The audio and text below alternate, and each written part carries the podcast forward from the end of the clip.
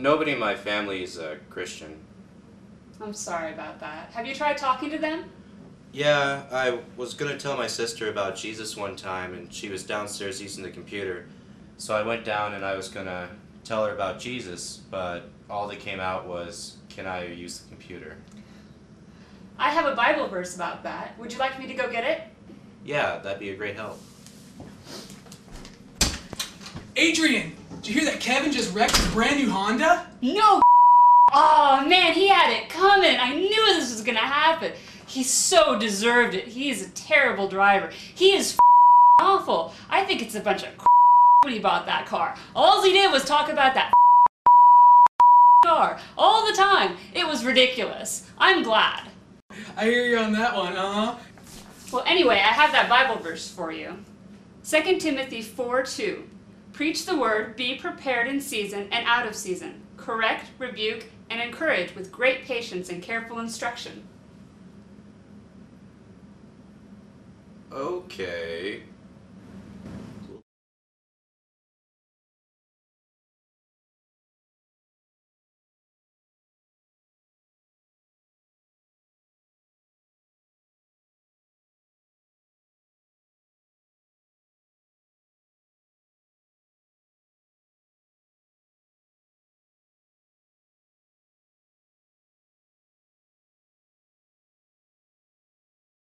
Amen. Hey, I already primed the pump, but you guys know the answer, hopefully. Uh, we're in the exciting study, the book of James. Man, audience participation today is. Yeah, hey, thank you, Mommy. I appreciate that. I don't have to do the fake voice right now. But that's right, we are in. Hey, give it for Margaret. Margaret, yeah.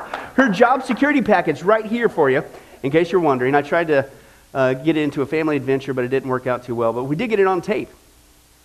Yeah, anyway, I digress. We are in, once again, verse 2 and 3. I, I, we can do the sniff test again. I'm getting so close. I really think, Lord willing, next week, next week, Lord willing, we can actually get into verse 4. Won't that be like a, a moment, a, a milestone? It's like you'll write it down on your calendar. This was the day in my life when we made it we'll get there lord willing uh, verse 2 and 3 let's go ahead and read it uh, in the uh, non-expanded greek language it says this consider it what pure joy not just joy pure joy my brothers whenever you face trials of many kinds, keyword there, because you know that the testing of your faith develop perseverance. That's a great thing. And it's got to finish its work so that you may be what?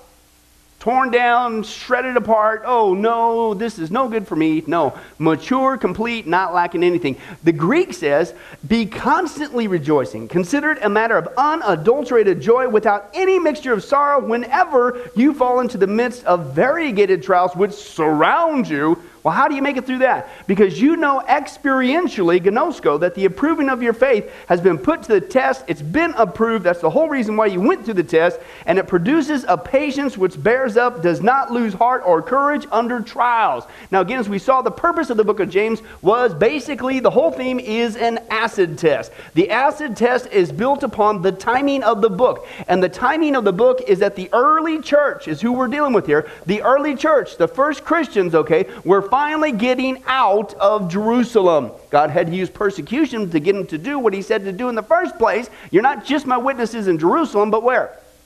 Judea, Samaria, to the ends of the world. Problem was they were stuck in Jerusalem. So God, we know historically and later in the book of Acts that also that God caused a persecution to come uh, and they finally got out there. Now, so this is the timing of the book is the first book of the New Testament, even though it's not in the order that we read the New Testament. This is the first book in chronological order, and the, the importance of that is this is when these first Christians were finally going out into the world. So why does uh, James have this acid test? Why did he build in this book under the inspiration of the Holy Spirit an acid test? Because the last thing, it's common sense that God would want when His church is finally going out into the world, doing what they're supposed to do to be a witness to the world for Jesus Christ, is for the world to get a false impression of Jesus Christ, let alone a false gospel of Jesus Christ, right? Why does that happen? Because as it was then, so it is today. Did you know that the American church is flooded with people who don't know Jesus Christ as their Savior? Yeah, can, can you believe that, Bobby? What a revelation today. Uh, yeah, okay, phony baloney believers, okay. And so the last thing that God would want was these people going out who aren't even Christians trying to share Christ. Same thing that's going on today, okay? And so he puts forth this acid test, and the first test we've been on for quite some time, that's right. uh, is the issue of trials. Okay, now the issue for the Christian, the true born again Christian, is the good news. Believe it or not, you can be joyful, constantly rejoicing in the Greek in your trials, constantly. If you're a true born again Christian, the Spirit of God really can give you that ability as we've been taking a look in great detail. Now, the acid test for the non Christian okay, is how do you handle your trials? And if through your trials you're going to church services, you're professing to know Jesus Christ, but if some trial comes along and you walk away from God and you say, that's it, I become an atheist, that's it, I become, you get involved in the occult or some other false religion like Mormonism, or uh, what's the Bible say? You failed the test. 1 John 2 says the reason why they went out from us is because they never belonged to us. If they were true, if they belonged to us, they would have remained with us. But the fact that they left and became an atheist or became whatever shows that you were fake. You failed the test. God sent a trial to reveal what He already knows. Nobody fools Him. You weren't true. Oh, yeah, you went to church services. Oh, yeah, you helped out in this ministry, but you had never bowed a knee before Jesus Christ. You failed the test. Okay? That's the purpose of the book. Now, once again, we're still on the theme, though, for the Christian, and that's the acid test, is that why can we be joyful? And how, how in the world can we constantly be rejoicing? Because he says God does good things, not just in good times, but even in bad times. And he says, in the context, the first thing is that he will give us the ability to persevere. And so the whole point is we can bear up under pressure over an extended period of time so that we can grow to be those strong, mighty Christians for Jesus. That's a good thing, right? But what we've been playing with is that's just the tip of the iceberg of the good things that God does in the midst of our pain. And a couple of the key words we need to consider it says there, literally in the Greek, you need to think forward, is what he's talking about there. And the second thing is you need to know. And it's not just a casual knowing, it's an experiential knowing. You know this beyond a shadow of a doubt that God, I'm looking forward to the good thing that God has in store because I know experientially that no matter what I go through in life, whether I want to label it good, bad, or ugly, God says He works it all together for good, and I can't wait for it to get here. And then when you really truly have that Christian going through your brain, not just in the hard times, but it becomes a way of life. Guess what's the side effect of that? Life doesn't get you down. And you can have that joy. It's just we need to keep that mindset. And that's why I love just the one Greek word consider, think forward. We have to constantly think forward. What is it? It's almost like expectation time. What is in that package for Christmas? Right? And you're tempted to do the, well, if I secretly take the tape right here while mom and dad's out and somehow put it back where they can't tell that it actually ripped out the package, okay? That I can find out, you know, there's this, that, there's that, I can't wait. You're, that's what God says. You need to have that attitude no matter what package of circumstances come your way. There really is something good in there. That is an amazing, wonderful truth in the scripture. Okay? And when you do that and you live like that, you do have constant joy. Okay, as we saw before, James was not writing this to be constantly rejoicing, pure joy, no mixture of sorrow whatsoever when you face trials. It wasn't because he got hit in the head by a drive-by chariot accident and you just got to give him some credit. He wasn't thinking straight. This is true. And this is good news. Why, have you ever thought about this? Why would we resist this as Christians? Why would we balk at this truth in the scripture? I mean, you would think we'd go, mm, man, bring it on. This is awesome. Do you realize that we have divine permission from God that we not only do not have to worry, He said that, do not worry about your life. You just get busy seeking my kingdom, my righteousness, I'll take care of you. Oh, and then he also says, oh, by the way, don't be anxious about anything. All you got to do, if you got a concern, I love you, it's a relationship, communicate with me, pray, lay to my feet. In the meantime, enjoy my peace. And here he says, oh, by the way, you don't have to sit there and wring your hands throughout life. You know, you don't have to worry. You don't have to be anxious. You really can have true joy. We haven't even got to heaven yet. Have you guys noticed that, by the way? yeah. But even before we get there, what a life we have in Christ. Isn't that amazing? Now, if we live that, can you imagine meeting somebody like that? What a witness that would be. Remember, what's the purpose to go out in the world? Man, because you know what these early Christians were going to face as soon as they went out in the world? Do you think the persecution was going to stop just in Jerusalem? So you better get, no wonder, if you think about it, he puts the first acid test as trials. So that on the flip side, for the true born again Christian, you could be encouraged. When the trials continued now, you're out of the safety net. What a positive advertisement you can be for me if you would just do this. Okay, let's continue on. We've seen several reasons, not just perseverance, but to expose our sin nature, to keep us from becoming spiritually lazy, to cause us to be a blessing to other people, to teach us that God is God, we are not, to make us more like Jesus, to keep us from wasting our lives, to make us more humble, joyful, loving, to produce a powerful testimony, character, to get us steered into a new direction, to get us to appreciate fellowship, to build our faith, to get us to return to Him, to get us to witness for Him, and last time, to teach us the power of praise. Okay? Uh, there's only two times we need to praise God. Have you guys figured that out yet? Pretty close. When you're alone and when you're with somebody. Is the profound truth there, Mike, in case you're wondering. Okay? Uh, it's the, all the time, okay? And God loves the sacrifice of praise. In fact, sometimes when you're tempted to not be joyful and you start to create that black hole, and because you all you can think about now, your mind's consumed with your circumstances and this and what happened and they and what they did and I and me, uh, it sucks you in. And God says, bang, you praise me anyway. You, you offer up to me a sacrifice of praise. Get your mind back on the Father, not your circumstance, not your feelings. Your attitude turns around and you're able to maintain that joy. Sometimes God's trying to teach us that. But that's not all. The next one is this one, and that is to pure, not just to get us to serve, but to purify our service. Okay, this is pretty cool because we all know serving in the church, uh, serving Jesus Christ is purely optional. Yeah, no, it's not. Uh, 1 Corinthians chapter 12, let's take a look at that. 1 Corinthians chapter 12 is our opening text here. If you find 2 Corinthians, what do you do? Left, that's right. 1 Corinthians chapter 12. And uh, take a look at the uh, beginning portion, and Paul talks about, it actually continues in chapter 13 and 14. In fact, if you want to really get a good understanding of 13, especially 14, you need to start back in the context of 12. Okay, 1 Corinthians chapter 12, and it's about uh, spiritual gifts. And he says this He says, Now, about spiritual gifts, brothers, I want you to be totally ignorant. I want you to never even think about that. I want you to never figure out what in the world that I've gifted you with because you just need to sit there. I'm sorry. What is this? The Barney? This doesn't have the purple cover on it. It's like the Barney version. I don't know what's going on here. Uh, he says this. No, I don't want you to be ignorant. So let me clue you in on it. Okay. He says, You know that when you were pagans, somehow or other, you were influenced and led astray by mute idols. Good thing that never happens today. We're, okay, let's continue on. I'm going to meddling too early, Bobby. Uh, Therefore, I tell you that no one who is speaking by the Spirit of God says, Jesus be cursed. I, excuse me? Holy Spirit, you're not, no, it's not going to happen. And no one can say Jesus is Lord except by the Holy Spirit. Okay? He says this. Now, here's the deal. Here's what I don't want you to be ignorant of. There are different kinds of gifts, but the same what? Same Spirit. There's different kinds of service, but the same what? Lord. There's different kinds of workings, but the same what? God. You notice that? Holy Spirit, the Lord Jesus, the Trinity right here, God the Father. Okay, he, who works, who's the one that's given them? God. Okay, works in all of them. Now, to each one's given a manifestation of the Spirit for what? To sit there and collect dust. Or to say, here's my gift, but never use it. You know, you, you know, put it under a bushel so nobody can see it. You want to preserve it. Make sure it doesn't get rust on it. No.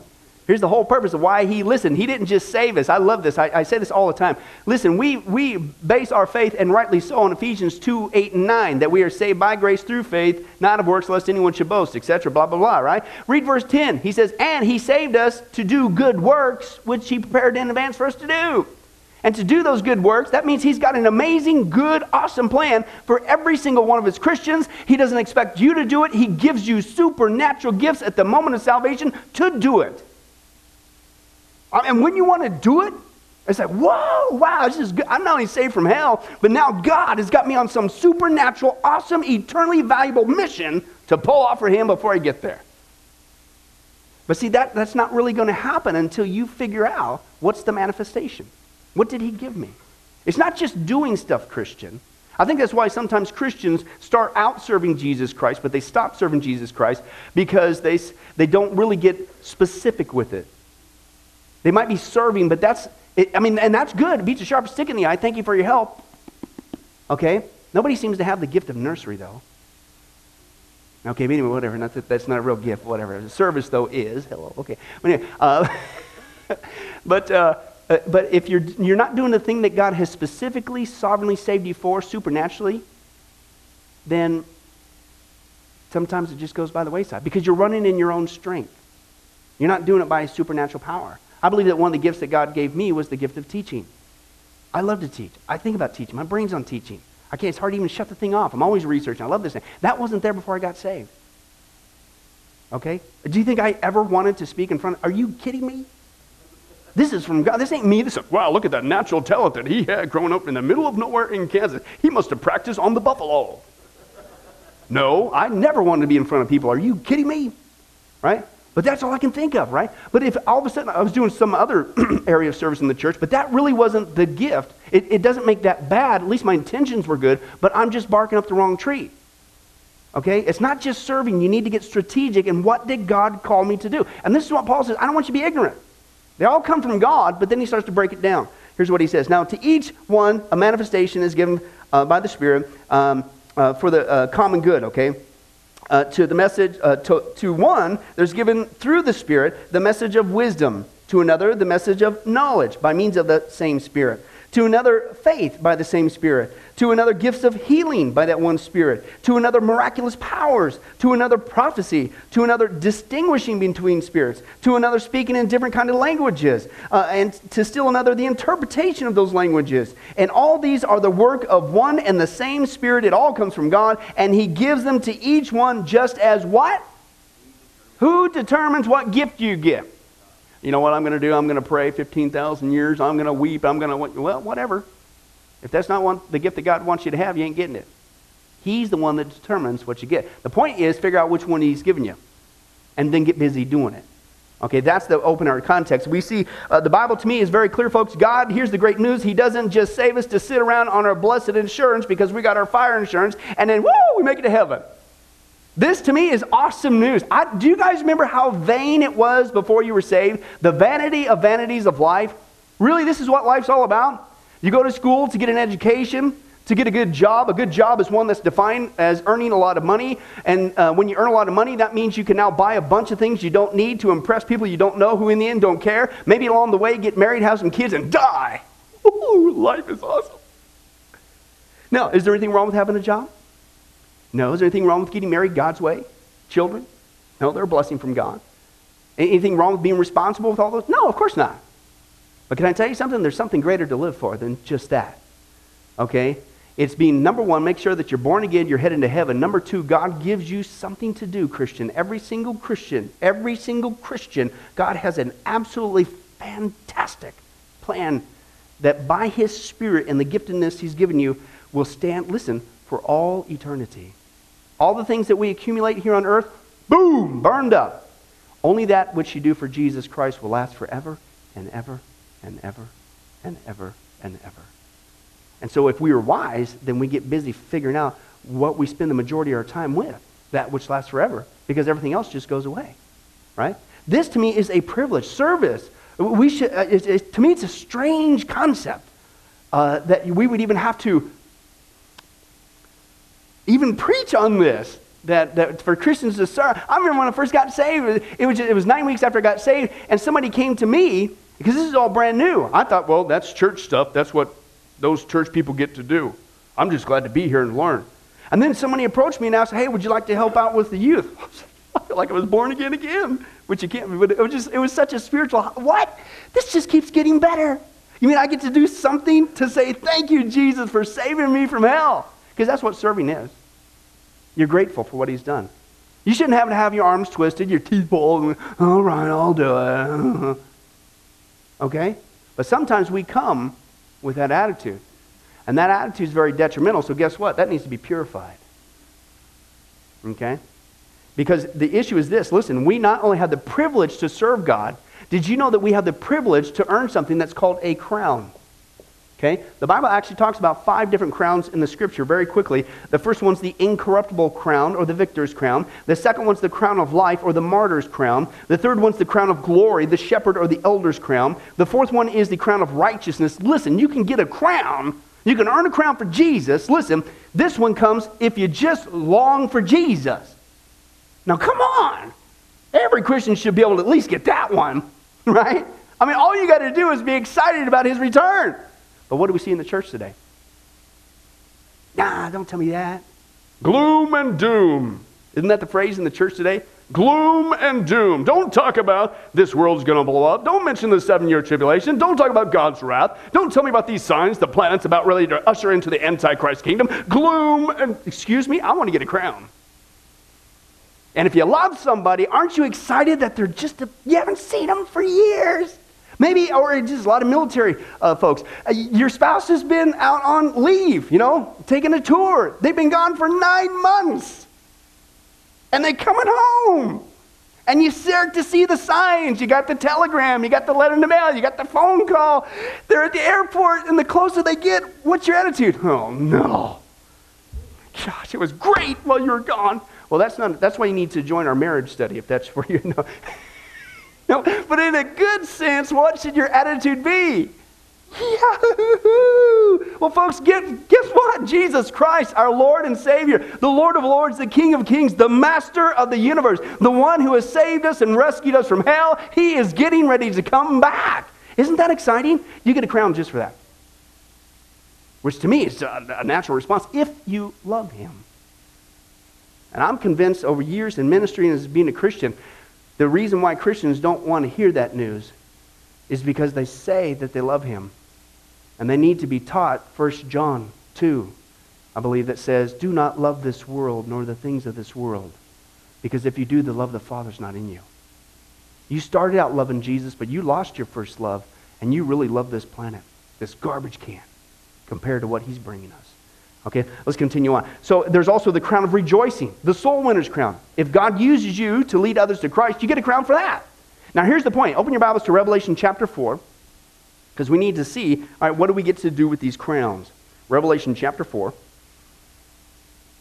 Okay. Because we all know that when we get to heaven, uh, me and Bobby are going to, I mean, obviously it's going to be a great time, right, bro? We're going to be rejoicing. But all of a sudden, him, him, he and I were probably, unfortunately, at least at the rate it's going, uh, we're going to get into a big fight because Bobby's going to be standing around, hey, my crown's bigger than your crown. Hey, my crown's bigger than yours. I got five, you got two, you're a lame and you were a pastor, right? And we're going at it, man. I can see it coming, Bobby, so just be careful. No, that's not the issue. And that's what some people say. Oh, crowns, what are you talking crowns? Bible says, hey, we got the privilege of laying those at the feet of Jesus. Revelation uh, chapter 4, verse 9 says this Whenever the living creatures give glory and honor and thanks to him who sits on the throne, who lives forever and ever. The 24 elders fall down before him who sits on the throne and they worship him forever and ever. And they what? They lay their crowns before the throne and they say, Whoo, you, God, you're worthy, our Lord and God, to receive glory and honor and power, for you created all things, and by your will they were created and have their being. Hey, we don't take credit for these crowns, even the ability to earn a crown, to have the privilege to lay at the feet of Jesus Christ. That still came from him. So it's not just a privilege to serve Him. Don't you want to be there one day and say, Jesus, I'm not just saying this with my mouth. Thank you so much for rescuing me from eternal damnation in hell. Thank you that while I was still a sinner, I was still ungodly, and I was your enemy. You died for me and rescued me from hell. But, but I'm not just saying I love you. Here's the proof this short little wisp of a vapor of a time that I had here on earth. I got locked into what you saved me for empowered by your spirit. I didn't do it, you did it. But I took it serious and I spent the rest of my time serving you, earning these. Praise be to you. Don't you want to be there and be able to do that? Did you know that's not make believe? Did you know that's our reality? Did you know that's our future? Do you want to get there empty handed? I don't. Serving is not an option, it's a privilege. Not just period to do the great works that God's prepared in advance for us to do, but to lay crowns at his feet. But the problem is, listen to this, here's what we do. We all say that serving is something that every single Christian should do. We even acknowledge that we have the ability to earn crowns to lay at his feet. But when it comes to serving the church, what do we do? We do act like it's optional. Or we procrastinate, or maybe later, okay? Or if we, here's my point with the purifying aspect. This is what I've learned, is when we do get around to serving, we serve with the wrong motive. Listen, here's what we do. The first time we don't get the kudos that we wanted, okay? The first time we don't get the form of acknowledgement we were hoping to get from everybody by investing all this time. The first time we don't get tons of thanksgiving. Or uh, here's one somebody looks at us cross eyed. Or I was there, I was slaving, I was doing all this work, and they criticized me what do we do? I quit. Right? You're serving with the wrong motive. Do you realize that? Because I really believe that what God wants us to do is to get us to a point where our motive is so purely listen, we serve unto other people, right? We serve other people. But ultimately, what is the motive for that? It's out of love for Him. So ultimately, really, what does that got to do with somebody else's behavior? If you're really doing it out of love for Him, um, God's not condoning rotten behavior. But how should that affect my service for Him? Why should that get me to stop serving Jesus Christ? That's the trick, isn't it? You get to the point where, listen, I don't care what you say, I don't care what you do. Hey, by the way, God will take care of you. He's not condoning if you're doing something bad and trying to tear somebody down who's serving Jesus Christ out of love for Him. He'll take care of him. We'll get to that if we can get to the second point. Okay, but uh, listen, I don't care what you do. I don't. Nothing is going to rob me of the blessing of laying crowns at my Lord's feet. Nobody, not even you. I refuse to stop serving Him. That only comes when you're really truly serving Him. See, because here's the deal. Maybe we are serving for those kudos. Maybe we are doing it because in the beginning, everybody really appreciated it, appreciated it and let us know. And that's really what our motive became. But then when that stops, or you get the contrary to that, do you keep plowing away? Who cares? I'm doing this for Jesus. Let, us take a little test. I love this test. You see, if your motive is ultimately your service for Jesus, you got a choice. It's either going to end up being a job or it's going to be a ministry. And I think if you ask yourself these questions, you'll find out what you're doing and why you're doing what you're doing. And if it's a job, you're in a heap of trouble. Okay? Uh, if you do it because no one else will, it's a job. Uh, if you're doing it to serve Jesus, it's a ministry. If you do it just enough to get by, it's a job. If you do it to the best of your ability, it's a ministry. If you quit because somebody criticized you, it was a job. If you keep on serving, it's a ministry. If you quit because nobody praised you, it was a job. If you do it because it needs to be done, it's a ministry. If your concern is just success, it's a job. If your concern is faithfulness to Jesus Christ, it's a ministry. Listen, it's hard to get excited about a job, but it's almost impossible not to get excited about a ministry. And he says this He says, average churches are made up of many people doing many jobs. But listen, great churches are made up of many people who are involved in ministry. Involved in ministry. People may say, well done when you do your job, okay, but the Lord will say, well done, thou good and faithful servant, when you complete your ministry. Isn't that what we all want to hear? right? We'll sing songs about that. We'll pray about that. Yes, you know, I want to hear from Jesus. Well done, thou good and faithful pew sitter. What was the word? Oh, I know. Sorry. Well done, thou good and faithful sideline complainers. You know, sit there and tell everybody else how you should do it better. Well done. No, you'll hear well done from Satan on that one. What's the word that he uses there? Well done, thou good and faithful servant. Okay? So if God has to allow some hard times, if He's got to allow some difficulties, if He has to allow in the midst of our service those people who whine and complain and blah, blah, or somebody or even a whole church that's completely ungrateful for what you do. Yoo-hoo! Yeah, thank you, God. Because that's purifying my motive. That's really putting me to the test to see if I'm really doing it for you. So I can arrive at that point. I don't care what you say, I don't care what you do. Nobody is going to stop me from serving Jesus. And when you think forward to that and you consider that, it's like, whoa, maybe that's what you're doing, God, with this set of circumstances. Thank you, Jesus. You can keep that smile going, can't you?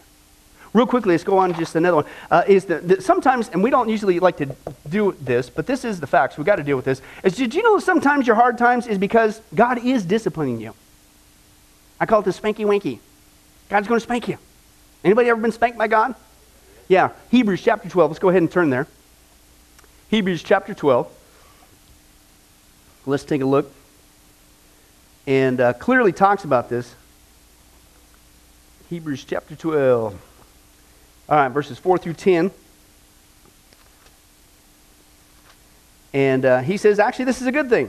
Okay, Hebrews chapter 12 says this. He says, In your struggle against sin, now that's a key word there struggle. Notice you're not complacent with it, notice you're not flirting with it. He says, In your struggle against it. Okay, you have not resisted to the point of shedding your blood. And you've also forgotten the word of encouragement, keyword there, that addresses you as sons. My son, do not make light of the Lord's what? Discipline. And do not lose heart when he what? rebukes you because God disciplines only the unsaved. Oh, I'm sorry, wrong translation. Those he loves, and he punishes everyone he accepts as a son. So endure what? Hardship, trials, as. Did, did you realize that sometimes, now maybe it's some of the other 18 whatever reasons we've already covered so far, and it could be, but did you know that maybe once in a while in a blue moon, it might be because God's trying to get you back on the straight and narrow? Because you've lost that heart and fervor to resist sin. And maybe you've got sucked in by it. Okay, and he sees it all. So he sends some hardship to kind of spank you to get you back on the straight and narrow. Now he tells us the, the benefit of this. Endure hardship is a, a discipline. God, he's testing you as a what?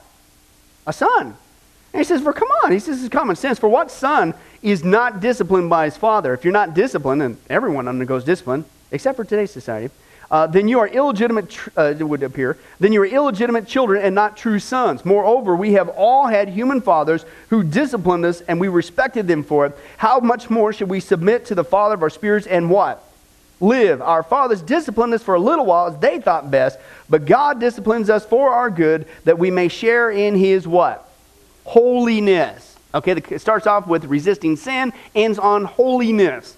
God wants us to be ye holy because He is holy. Why? Because, like Father, like Son, we're His children. He wants us to emulate Him. Why? Because that not just pleases Him, that's a powerful witness around them. Why did God call out the people of Israel? They were to be a light unto the Gentiles. Their behavior was to be holy so that it could expose the unholy behavior of the Gentiles and draw them to God. The problem was they got worldly.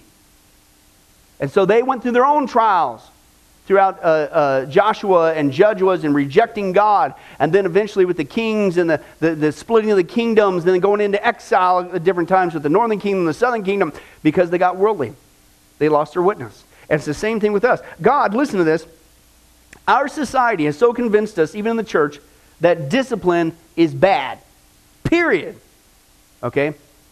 Uh, in fact, I remember it's long gone to the days. Do you guys ever remember growing up where you would have friends over and if you all did something wrong, you, you weren't the only one by your parent that got a spanking. Even your parent gave your friends a spanking. Remember those days? I remember a guy in Northern California. He says, Man, this is one time I was growing with my dad, and uh, he said, uh, I had a bunch of my friends over on the farm there, and he said, probably got probably about nine, nine young boys, you know, probably like 12 years old, about, you know, Rebecca and Billy's age. And he says, We just got in big trouble. We were all goofing off playing. I forget what the, the thing was. Anyway, he said his dad came out there, big giant farmer guy, and he says, "Line up."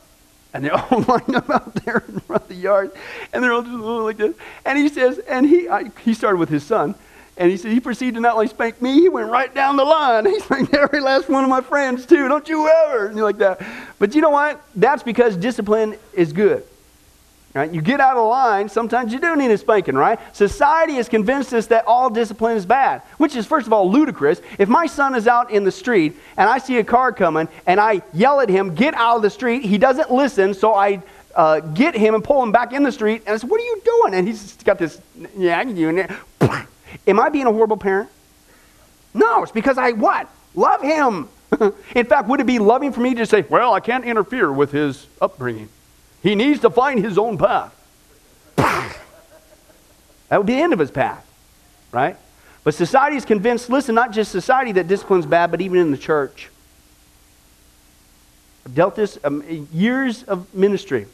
In fact, one of the things I think is most lacking in the church is discipline in the church. And we don't even do it God's way. We don't resort to discipline God's way, we resort to politics. Well, you know what? Uh, the Bible says, Matthew 18, that if I'm at odds with my brother or sister, uh, then uh, I need to go to them. Step one. Okay, but if I don't uh, uh, reconcile, then I go bring a neutral person, truly neutral. Don't just grab somebody that's on your side, but to act as a mediator, and then we go and work towards discipline. Then and only then, if it still doesn't work after that, then bring it to the church leadership, and it will be dealt with. Because God's all about reconciliation. He's all about us being in unity. But sometimes we do some stinky things to each other as Christians, Okay? And so God is about discipline to bring about the appropriate healthy response holiness, unity, etc., right? It's a good thing. Not anymore. Right? And in fact, oftentimes, if you do administer church, it's so backwards today. If you do administer discipline in the church, okay, then you're actually the bad guy. What? And you're just doing it right? And so sometimes God will allow circumstances to come along because discipline is not bad. What's the word that he used there? If he loves you, he's going to spank you. And sometimes he'll do it through circumstances, but in the Christian setting, sometimes he'll do it through his leadership or a fellow brother in Christ who comes and rebukes you in love. I mean, if you're doing something that's really going to harm your walk with Jesus Christ and you're just flat out in denial, or if your behavior is, is hurting other people around you, even in a church setting, wouldn't you think that at least one of your friends who loved you enough would come up to you in love and say, Stop? Would they really be a friend if they sat there and said nothing? No. Discipline is not bad, okay? And so sometimes God does that. He gets us, we're going down a path. We're not resisting sin. We're heading somewhere unholy. And so God will give us a spanking. Real quick, I'm going to give you a couple uh, things that God uh, deals with that we kind of downplay uh, even today. Israel whined and complained about God's provision. Okay, this is Numbers chapter 11. I'm just going to have to read it for you uh, as opposed to turn. It says, And again, the Israelites started wailing. Now, the context is there, God already disciplined them because they were whining and complaining, so he sent a fire and destroyed a bunch of them. And then right after that, they started doing it again. It, this, they started wailing, saying, If only we had meat to eat. We remember the fish we ate in Egypt at no cost, and the cucumbers and the melons and the leeks and the onions and the garlic. That's some serious breath. But now we have lost our appetite. We, we, we never see nothing but this manna stuff. And then so God says, Tell the people, man, I love hearing that kind of attitude from my kids. I'm so pleased with you guys. I mean, because as parents, we all know when we bust our backs for our kids and we sacrifice for our kids, and they just keep coming up to us and, and they whine and complain what to eat, and you go to the store, you're just trying to get a couple things. They're on the ground going, I don't want to have this. Uh. We, we're going, oh, I love you. I'm so proud of you. I'm so glad I brought you out in public today. Yeah. Do you think God likes hearing that from his kids? No. Listen, he says, Tell the people, the Lord heard you when you wailed. If only we had meat to eat, we were better off in Egypt. Think about that comment. We were better off when we were back in bondage and slavery. The very thing that God out of mercy intervened and saved them from. Whoa. That'd almost be like a kid saying to his parent, I wish you weren't my parent. Wow. Now the Lord will give you meat, and you're going to eat it. Okay? Except you're not just going to eat it for one day or two days. You're going to eat it for five, ten, or 20 days for a whole month until it comes out of your nostrils and you loathe it. Why? Because you have rejected the Lord who is among you. You've wailed before him. Well, you ever don't have time to turn there, but Philippians chapter 2, if you want to write it down, verse 14 through 15, Paul says this. This isn't just an Old Testament concept, okay? God is the same yesterday, today, and forever. He does not like whining and complaining about what he's doing or his provision for his children. Paul says, do everything in that passage, everything without arguing or complaining. Why? So that you might shine, he says there, as lights in a dark universe. What is one common thread that we have with our world? Not just we'll all suffer, but the way that the world reacts to suffering is they what? Constantly rejoice, like we says here? No. Whine and complain. Uh, why is this? Or why is my boss that? Or how come I have to do this? Or how and Christian, we're never to do that. We're to be grateful for what God has done, not whine and complain, so that what? We shine. We don't whine, we shine. Why? Because that's like if somebody in a dark room flipping on a flashlight. Hey, Wait a second. You're going through hard times just like me. How can you shine? How can you how can you have that smile on your face? Because I know Jesus, you can know him too. Can I have that? But if we do the same thing, it's an attack on God's character and we lose our witness. Do everything without arguing or complaining. Another one is this, uh, uh and this was just the very next chapter. You would think after that, two spankings in a row, they'd learned their lesson. No. Uh, Numbers chapter 12, Miriam and Aaron complained about the leadership. Well, how come Moses just gets to do it? I mean, I ain't right. Come, oh, I can do it too. And what happened to Miriam, if you recall? Boom! She got struck by God with leprosy. Don't want to complain. Okay? Korah, and this is uh, four chapters later. Korah and the others wanted to usurp the leadership that God put in place. Okay, Numbers chapter 16. What happened there? Well, that ain't right. We can do better. Look at this guy. I don't like the where he's going. I don't like his direction. He don't know what he's doing. He can. I can do this. what happened to them? They all got sucked up. God took them out. Right? Whine and complain, whine and complain. I could do better. Don't uh, see because what we're doing is we're attacking God's character. We're acting like, hmm, he doesn't know what he's doing. Now you take it out on other people, but who's the one who's in control? Who sets him up and takes him down? God. Okay? So he's the one who provides for you, he's the one who sets things up for you, and if he wants to take it down, take it down. But don't usurp that, okay? They t- paid a price. Achan compromised with sin, the classic passage, Joshua chapter 7. Remember that? God says, hey, listen, if you just keep walking with me in holiness, you do what I say, you're going to have victory after victory after victory after victory after victory. Did you know the Bible says, Romans chapter 6, Christian, we are no longer slaves to sin. We, are, we don't have to sin. We have the Holy Spirit in us, and if we just walk, live, and keep in step with the Spirit, we will not fulfill the lust of the flesh. The problem is we compromise with sin just like Achan. And so we start losing the battle. Okay? And he thought he could just compromise a little bit and somehow hide it, and nobody, as if God doesn't see. I said it before, I'll say it again. He sees in the dark, you know. Oh, got the lights out. Ha ha ha. No, he sees everything. You can't compromise. King Saul gave God half obedience. That's the classic passage, 1 uh, Samuel 15. Right? God says, when you get in there, I want everything wiped out, all of it. Okay? I don't want, it's all gone. None of that's going to be around. I don't want no negative influence. You're coming into there. I don't want any of their idolatrous practices. I don't want anything around that is going to lead you away from me. Okay? There was good in that. Okay? And then so he gets in there and he took care of the folks, but he brought back the animals.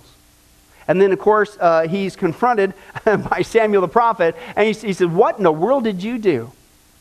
Didn't you hear what God told you to do? Why, why did you do this? Why? Uh, uh, and he began to rationalize his sin. God says take care of everything, and he says, you know, the classic path. What, what, really? Oh, you really did what God said. What's this bleeding I hear in my ears?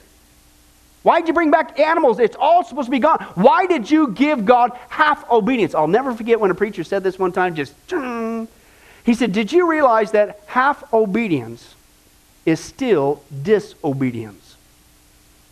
But see, that's the funny game we play, isn't it? Well, at least it's sort of right. Or at least it wasn't completely full blown. I only did a little bit of it. He lost his kingship over it. You're done, buddy. This is what I call, to a certain extent, giving God leftovers. Yeah, I'm mostly obedient.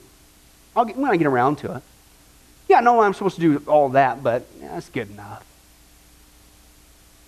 Ooh, we better move on. David committed murder, right?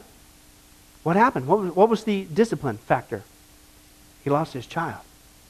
There was consequences to that. Now, praise God for his mercy, right? And, and, uh, and I'll never forget, another lady came up to me and she says, Pastor Bill, I'm having a really hard time.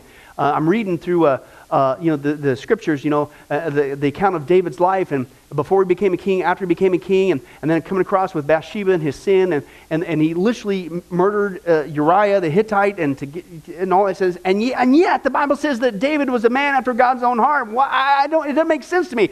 And it was one of those moments I had to be in the Spirit of God. It's like, yeah, and praise God, isn't that awesome? Because what that tells you and I is God uses us in spite of us.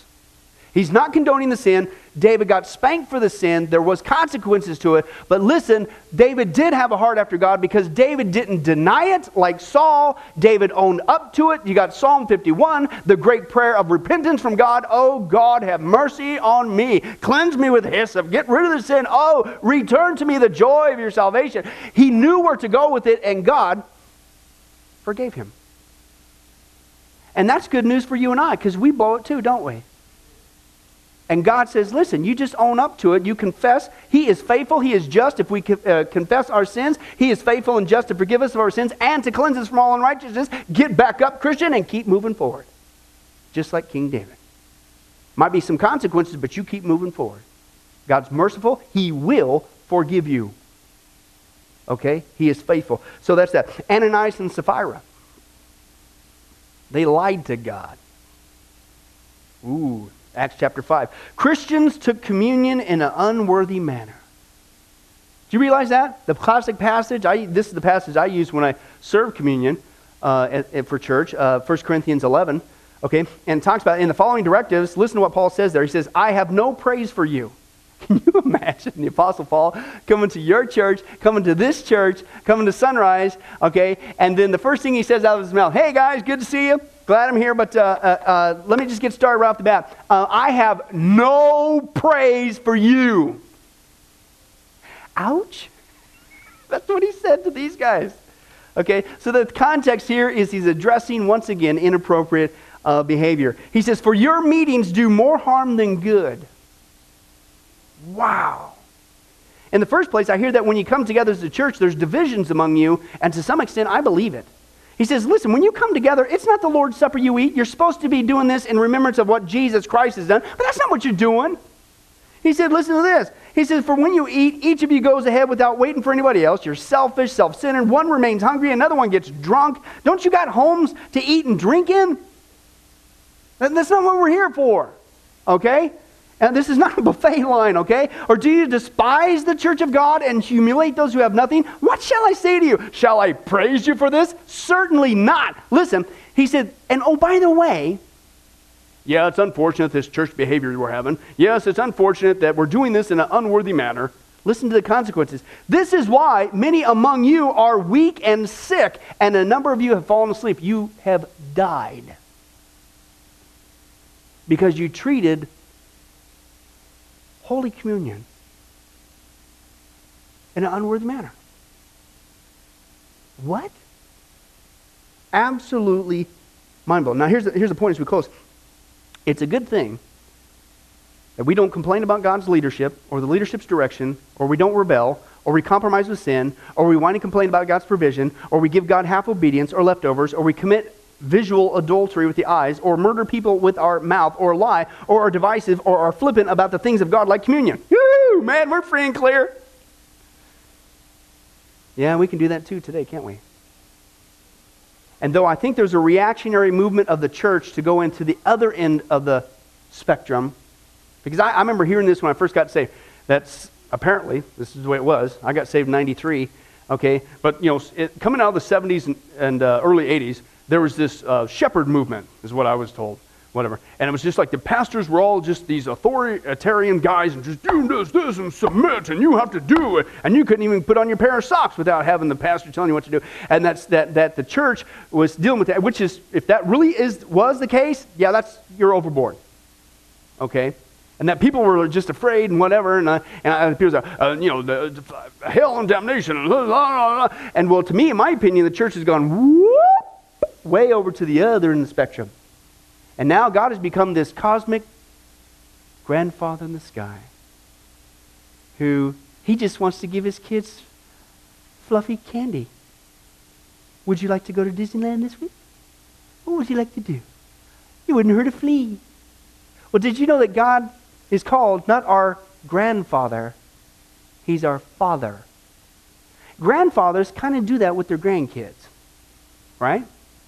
Yes, we all know. Fathers have the responsibility of what? Raising them. And if your kids get out of line, you got to spank them. God is not our grandfather, He is our Father, okay?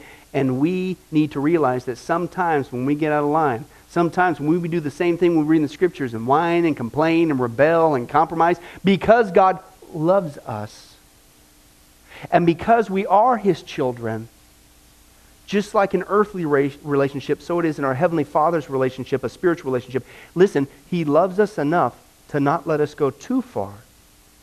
And if it takes some hardship, a spanking to get you back on track, which is for our good, it gets us out of the streets of life and the oncoming traffic.